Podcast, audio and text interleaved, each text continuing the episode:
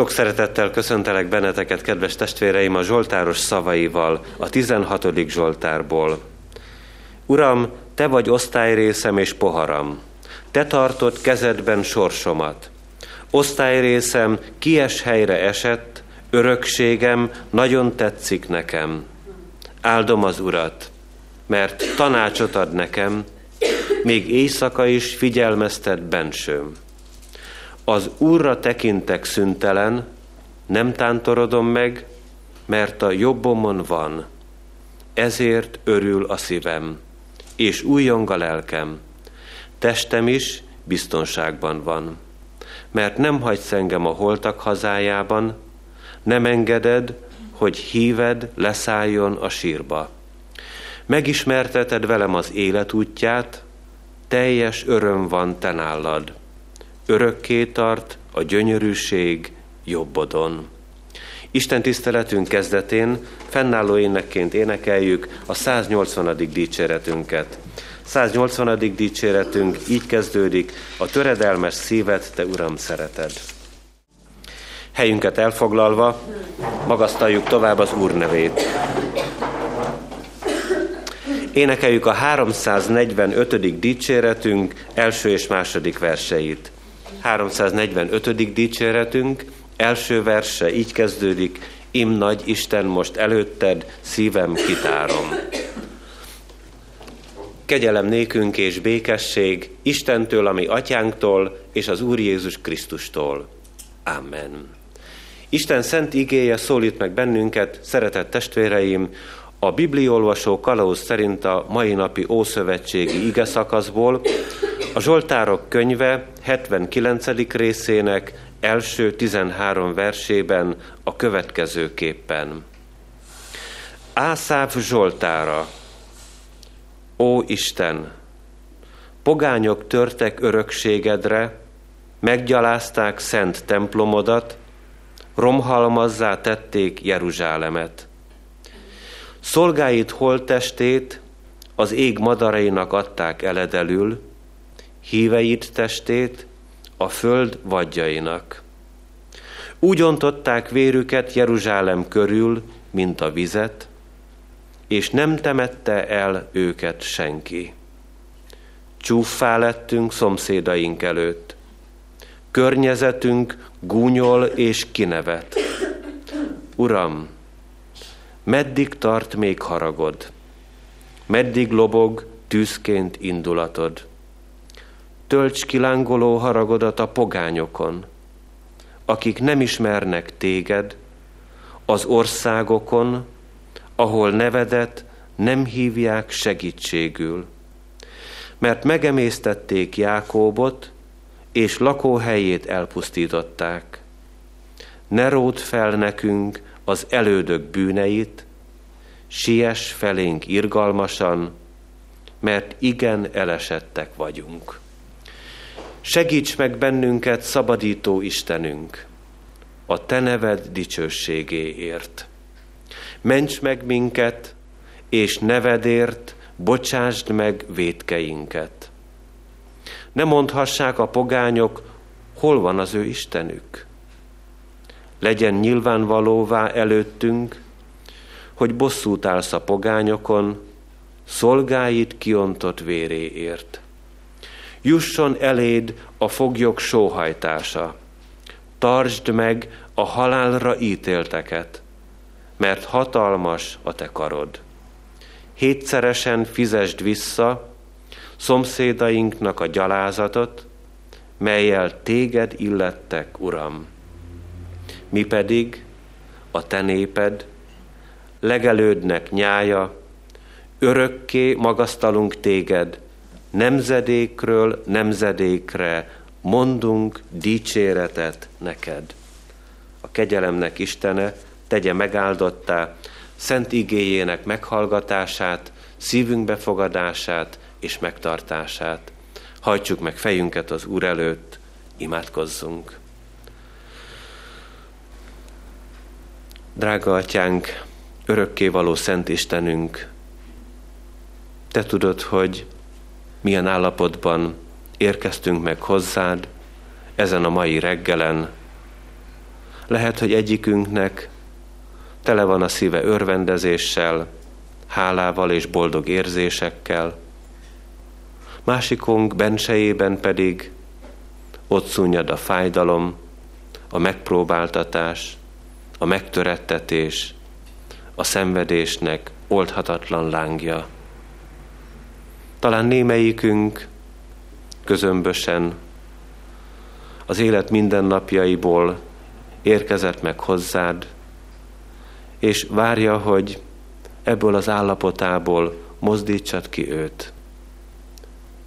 Kérünk, jó Urunk, Te, aki a szívek és bensők vizsgálója vagy, segíts nekünk, add meg mindannyiunknak mindazt, amire szükségünk van a gyógyuláshoz, a szolgálatra, hogy nevedben induljunk el testvéreink felé, hogy terjedjen a Te ígéd, hogy rajtunk keresztül is sokan megismerjenek Téged, mint hatalmas élő urat, aki szabadító és üdvözítő vagy.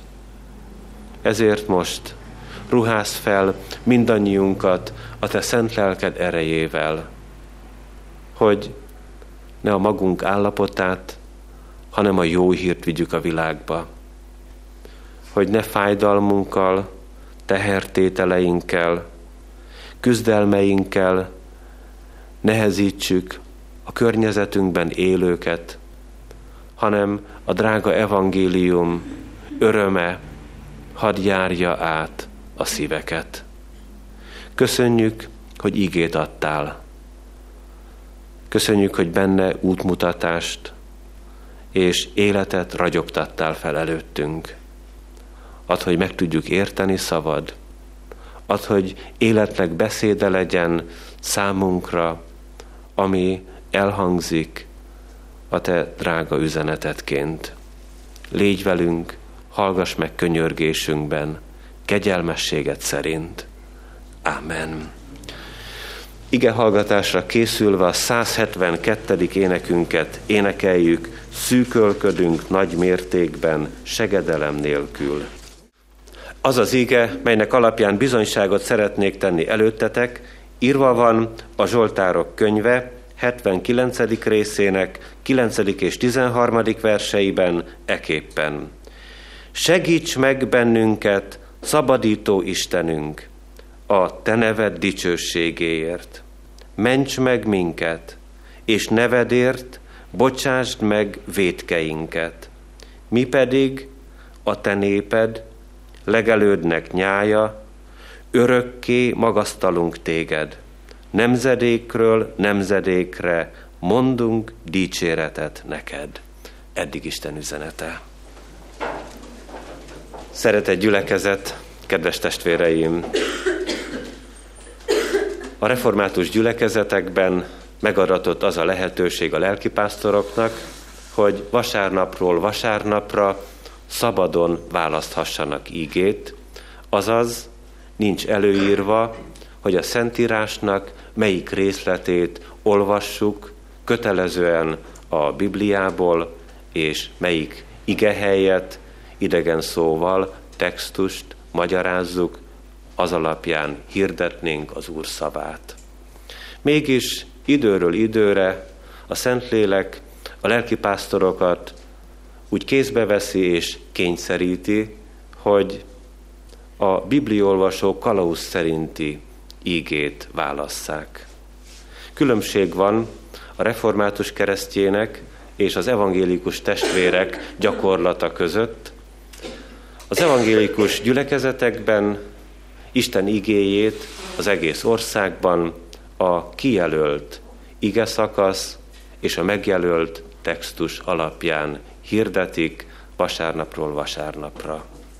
Ez a küzdelmesebb, ez a nehezebb, mert amikor szabad szívvel választ Isten szolgálja ige helyet, akkor figyel a közösségre, a gyülekezetre, és hogyha látja a nyájnak az állapotát, kerüli azt az ígét, amelyik esetleg vág, vagy sért, vagy szúr.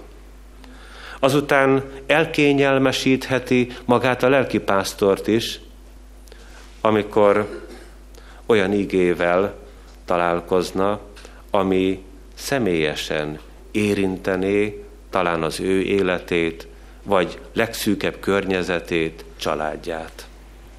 Most, mivel a Szentlélek többféle módon is kényszerít engem, mivel a lelkész családok vasárnapjaként jelölte meg a bibliolvasó kalauzunk ezt a vasárnapot, íme egy küzdelemmel fogunk találkozni. Megadott ige, megadott ige hely, textus az, amivel meg kell birkóznunk közösen. Lelkész családok vasárnapján a gyülekezet, a közösség első gondolata az, hogy természetes elvárhatóság a lelkipásztortól és családjától a Józsué féle szemlélet. Aki azt mondta, Izrael népe körében, én és az én házam népe az Úrnak szolgálunk. És amikor Józsué ezt elmondta, tisztában volt azzal, hogy úgymond szolgatársai, és különösen is az akkori bizonyságtevők ebben nem egyformák. Ezernyi buktató van előttünk, a sátán újra és ismételten keresztbe tesz a lelkész családoknak, hogy ne tudjanak együtt, egy szívvel az Úrnak szolgálni a gyülekezet közösségében. Azután azzal is teljesen tisztában kell lennünk, világosan kell látnunk, hogy bár lehet sokféle természetes elvárhatóság a lelkipásztorral és családjával szemben, a lelkipásztor és családja tagjai mindannyian esendő emberek. Pontosan ugyanolyan, mint egy másik család, ahol vannak örömteli magaslatok, győzelmek, boldog pillanatok, hálára indító órák, és vannak mélységek, és vannak szörnyű mélységek, és vannak félelmetes valóságok, amelyekkel ugyanúgy meg kell küzdeni, mint mindenki más családnak. Ezért a közösség mindenképpen téved abban az esetben, ha csak látása, lelki figyelme a lelki pásztorig és családjáig jut el, és nem lát tovább a mesterig. Talán egy kicsit esetlen példával hoznám közel, hogy mit is jelentene ez. A mester fogja a kezében a fűrészt. A fűrésznek van szerepe, fontos a feladata, a mester néha kézbe is veszi, és megélezgeti, szíjait megszorítja, alkalmassá teszi a munkára, de egyszer csak elkopik a fűrész, elszakadnak szíjai, javíthatatlanná válik, félre kell tenni, és másik fűrészre van szükség. Igen, nem tévedünk. A lelkipásztor a fűrész, és mögötte a mester, a drága Jézus Krisztus, akiről boldogan mondjuk. Ő a zsidókhoz írt levél szerint tegnap és ma, és örökké ugyanaz. Isten szolgái pedig nemzedékről nemzedékre jönnek és mennek, és változnak, és megfáradnak, majd új erőre kapnak, majd betölti a Szentlélek által az Úr lelkesedéssel a szívüket, máskor megakasztja őket a sátán és elbuktatja, és nehéz helyzetbe kerülnek, és küzdenek a szóval is, hogy hogyan adhatnák tovább a gyülekezetnek, a közösségnek. Miután ilyen igen változandó helyzetben van Isten szolgája és családja, ezért szeretett testvéreim, fogadjuk el egymást mégis testvérként, hogy mi az Úr nagy családja vagyunk. A gyülekezet is szolgál. Különösen is a protestáns közösségekben, a református gyülekezetekben értjük ezt egészen világosan, hogy mindenkire szolgálat bizatott. Ezért nézzük csak, hogy hogyan is szólaltatta meg a közösség, a nép életérzését a 79. Zsoltárban Ászáf a Zsoltáros. Beszélt önmagáról, és beszélt a kiválasztott népről, Izraelről. És átvitt értelemben teljesen természetes módon beszél rólunk, mert a bevezető gondolatok között még hadd mondjam el, Isten nagyon határozottan, teljesen világosan. A népek tengeréből kiválasztott egy nemzetet, Izraelt, már eljegyezte Noé fiát Sémet, majd megjelölte Ábrahámot, Jákob megkapta az Izrael nevet, és e nép úgy áll az élő Isten színe előtt, hogy hatalmas magaslatokat járhat be, csodálatos győzelmeket arathat le, és amikor a mindenható élesíti, javítgatja, újra kézbe veszi ezt a nemzetet, akkor van borzalmas egyiptomi fogság, és nem elég ez, mert lesz félelmetes babiloni fogság, és nem tévedünk. Amikor azt mondjuk, hogy a 20. században volt hitleri koncentrációs tábor, és Isten nekem e ma választott népe ugyanaz, Izrael, amelyik gyönyörű magaslatokon jár, de félelemmel kell tegye a dolgát, mert rajta van a mindenható szeme. Ugyanígy a világ kezdetétől fogva annak végéig a mindenható Isten egy kiválasztott gyülekezetet gyűjt egybe. Annak egyik közössége. A szabótelepi kisgyülekezet, a mi közösségünk, bennünket is kiválasztott, minket is szeret, és figyeli, hogy milyen odaadással, milyen intenzitással tesszük a dolgainkat. E bevezető gondolatok után nézzük meg, hogy a 79. Zsoltárban milyen módon találkozunk az Úr üzenetével. Először arra figyelünk, milyen helyzetben van a Zsoltáros és népe. Azután a második gondolatban kit lát a Zsoltáros Ászáf Istenben és önmagában, valamint a nép tagjaiban. És végezetül a harmadik üzenet, mit ígér Ászáf Istennek, önmaga és népe nevében. Na hát nézzük meg, milyen helyzetben van a Zsoltáros és népe. Borzalmas helyzetben. Félelmetes állapotban. Háromszoros rettenet jelenik meg itt előttünk. A gyász, a csúfolódás és lakatlan vidék, elpusztult lakóhely. Nézzük meg, hogy milyen félelmetes volt az a gyász, amit Isten népe Ászáfnak, a Zsoltárosnak az idején hordozott.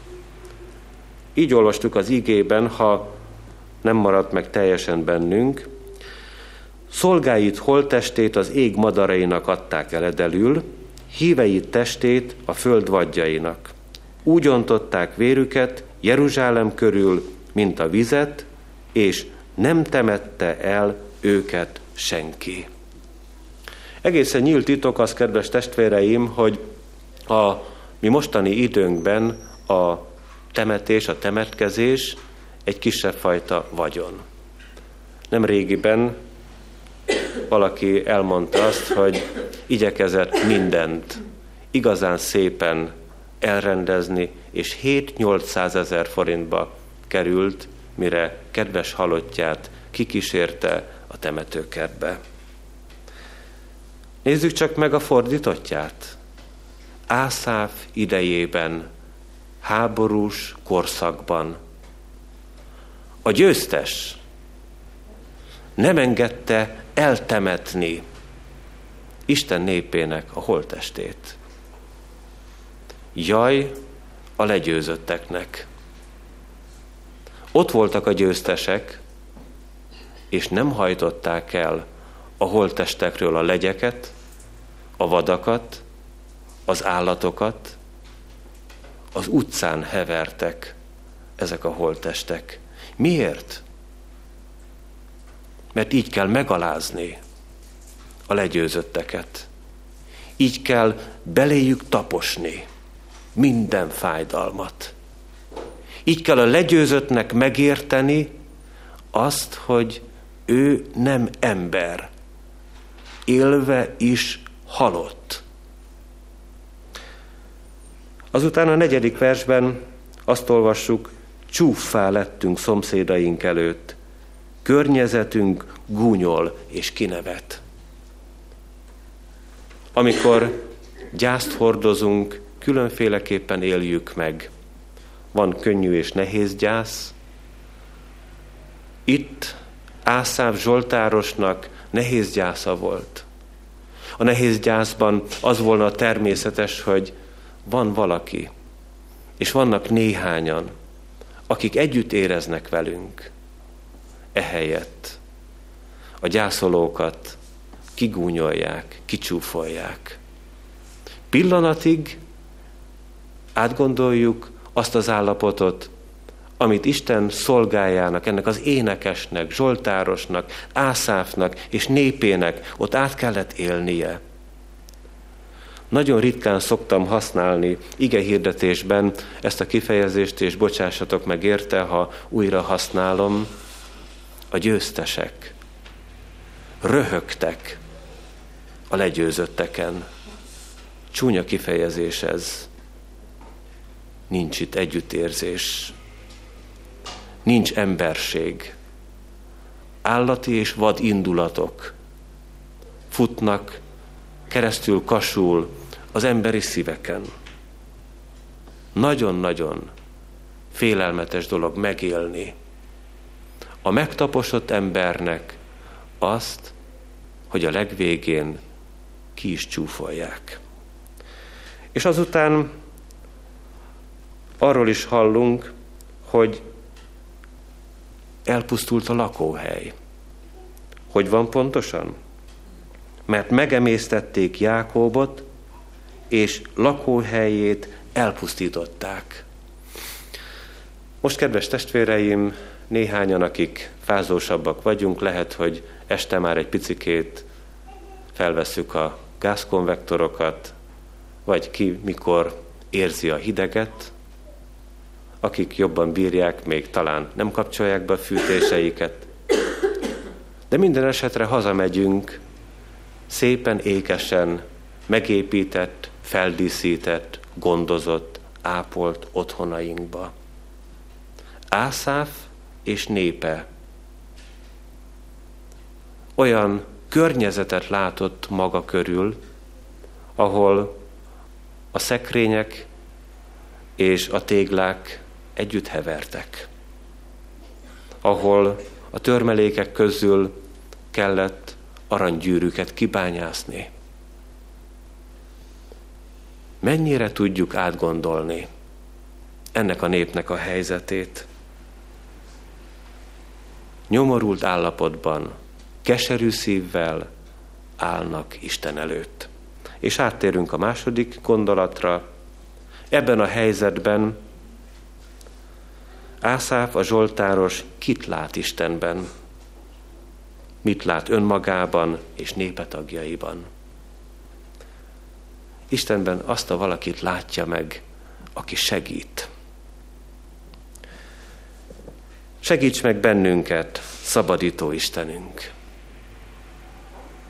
De nagy dolog a lelki látás, mert abból élet születik, akkor is, hogyha valaki már halálra váltan vegetál. Ez az ember tudja, hogy segít az Isten. És én boldogan szoktam hirdetni ószövetségi igék kapcsán a drága megváltó urat a gyülekezetnek, Jézus Krisztust. Mert ő benne segít a mi Istenünk. Jézus neve azt jelenti, hogy szabadító, Krisztus neve azt jelenti, hogy megváltó, kiváltó, aki fizet értünk. Hogy segít az Isten? Úgy, kedves testvéreim, hogy szabadít. Többszörösen, de legalábbis kétszeresen mindenképpen számíthatunk az ő szabadítására, megváltására. Lehet, hogy néhányan közülünk egyszer-egyszer úgy gondoltuk, hogy az a tabletta, vagy a híres és jó nevű orvos segített abban a rendkívüli bajban, ahol élet és halál mesdjéjén jártunk, és talán csak az íge villantja fel bennünk azt a gondolatot, hogy akár ilyen furcsa egészségügyi nyelven is fogalmaznék, hogy a Szentlélek szedte össze bennünk az immunrendszerünket, hogy ne halál legyen belőle, hanem élet. Természetesen másfajta fűrészként ott vannak az Isten eszközei életünkben. De tudjuk-e, hogy a fűrészek végét ott is a Mester fogja, aki szabadít. Szabadít és gyógyít. Bár egy picit még távol van advent, de Jézusban van velünk az Isten, Immanuel, velünk az Isten. Hányszor segített, hányszor oltalmazott téged is, engem is. De a másik pillér talán még figyelemre méltóbb, mert Krisztus kiváltó, megváltó, azaz üdvözít, örök életet ad, úgy segít, hogy örök életet ad. Ha minden összeomlik, ami a testi életünkre nézve valóság, ő akkor sem feledkezett el rólunk, ha az anya elfeledkezne gyermekéről. Én te rólad el nem feledkezem. Üdvözít, örök életet ad, és kifizetett minden adósságunkat. Kiléphetünk a sátán rabigájából. Jézus Krisztus szavára, hangsúlyozottan mondanám, nevére kénytelen elengedni bennünket a sátán. Le van ez írva az igében? Segíts meg bennünket, szabadító Istenünk, a te neved dicsőségéért. Néha úgy gondoljuk, hogy majd összeszedjük magunkat, majd csak mozgásba hozzuk, ami lelki erőinket. Biztattak is sokan erre minket. Aztán az emberek egymás után, akik önmagukban vagy a másik emberben bíztak, összeomlanak. Ne talán a lelki pásztorok? A lelkész családok? Kerülhetnek olyan helyzetbe, hogy nem találják a kereszthez vezető útat, és nem ismerik meg azt a drága helyzetet, hogy most le lehetne borulni a kiborulás előtt. Valóban ez is megtörténhet. De amikor Jézus neve felhangzik a sátán előtt, a sátánnak el kell mennie. Mert Jézus nevében élet van. És ezt tudta a mindenható, a Szent Háromság Istenről Ászáf. A te neved dicsőségéért, nem a mi igyekezetünkért, nem a mi tudományunkért, nem a mi hozzáállásunkért, nem a mi áldozatunkért, hanem a te nevedért. Benne van az erő. És mi a mi dolgunk? Az, kedves testvéreim, hogy be kell látni a vétkeinket. Erről is hallottunk az ígében. Ments meg minket, és megint csak nevedért bocsásd meg vétkeinket. Nekünk be kell látnunk, és ő az ő nevéért megbocsátja. Elég, ha belátjuk és megbánjuk. Elég, hogyha szembenézünk mindezekkel, és kérjük a nagy szabadítót, hogy tudjuk elhagyni a mi vétkeinket. És akkor minden rendben van az ő nevéért. Nem azért, mert rendesebbek lettünk. Nem azért, mert most már mi tudjuk, hogy mi a megoldás az ő nevéért. Ha beláttuk a vétkeinket, mit tesz ő velünk? Megment Tudjuk, hogy milyen állapotban vagyunk, testvéreim. Talán úgy van a dolog, hogy ha egy beteg hirtelen megmentésre szorul, és nem magyar állampolgár, de itt él huzamosabb időn keresztül Magyarországon, megmentik ingyen. Nem kell fizetnie. Meg nekünk sem kell fizetnie, fizetnünk, hogyha megmentésre szorulunk. Egyébként, ha fogunk fáj, akkor befizetjük a 300 forintunkat, meg amit még gondolunk, de ha meg kell menteni bennünket, akkor jönnek és segítenek. Szeretett testvéreim, ebben az állapotban vagyunk. Az Isten színe előtt mindannyian megmentésre szoruló, bűnös gyermekei az Úrnak. Nem kisebb-nagyobb problémák vannak velünk. Nagy, súlyos, életveszélyes, kárhozatos a probléma. Megmentésre szorulunk. Na de hát, ha nem szól senki,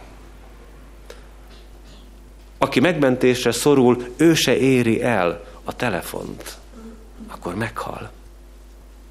Kedves katolikus lelkipásztor testvér, aki itt a Kossuth falvai katolikus templomban szolgált pár évvel ezelőtt, mikor megtalálták, már halott volt, mellette lógott a telefonkagyló a földön. Próbálta volna, hogy megmentsék. Annyi ereje volt, hogy leütötte a kezével a telefont, de már nem tudott beleszólni meghalt. Mi lesz velünk, ha nem szólunk az Úrnak? Mi történik velünk, hogyha nem lesz valaki, aki szóljon az érdekünkben az Úrnak? Mert az Úr megment, de szólni kell. De imádkozni kell. De neki elmondani kell, hogy megmentésre szoruló, nyomorult ember vagyok. És nem tudok segíteni magamon. Te tudsz megmenteni, Uram.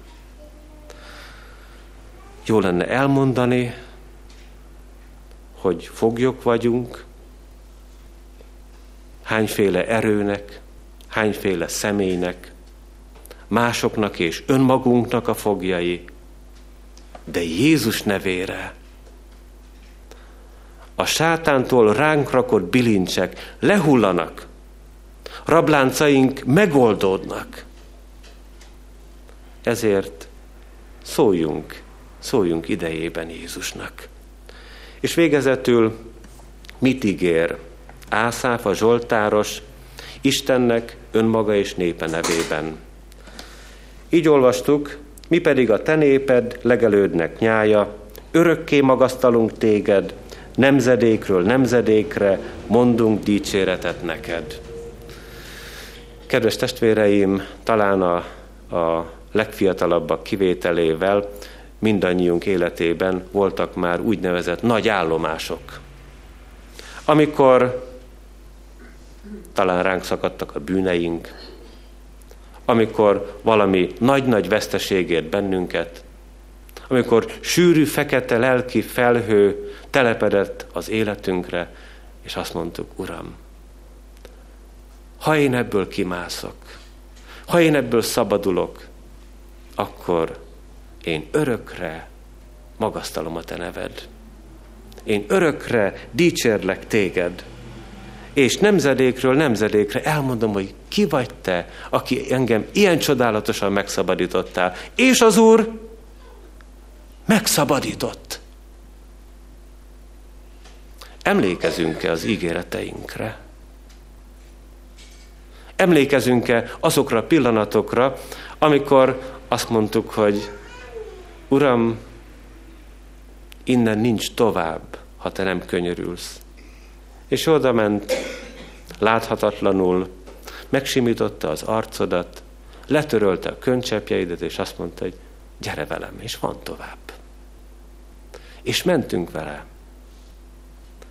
És hogyha lesz itt ebben a közösségben egy új gyülekezet, 20, 50, 70 év múlva, akkor ez ettől függ, hogy mi is nemzedékről nemzedékre elmondjuk-e gyermekeinknek, utódainknak, hogy azokon a nagyon félelmetes, lelkileg értem, bombáktól összezúzott állomásokon, nagy gödrökben, megépíthetetlen és iszonyatos helyeken én megfogadtam. Szeretlek, Uram, és dicsérem a Te nevedet, és magasztalni foglak Téged nemzedékről nemzedékre. Íme itt van előttünk a szolgálat útja. Amen. Válaszoljunk az ígére, énekeljük a 392. dicséretünknek a harmadik versét.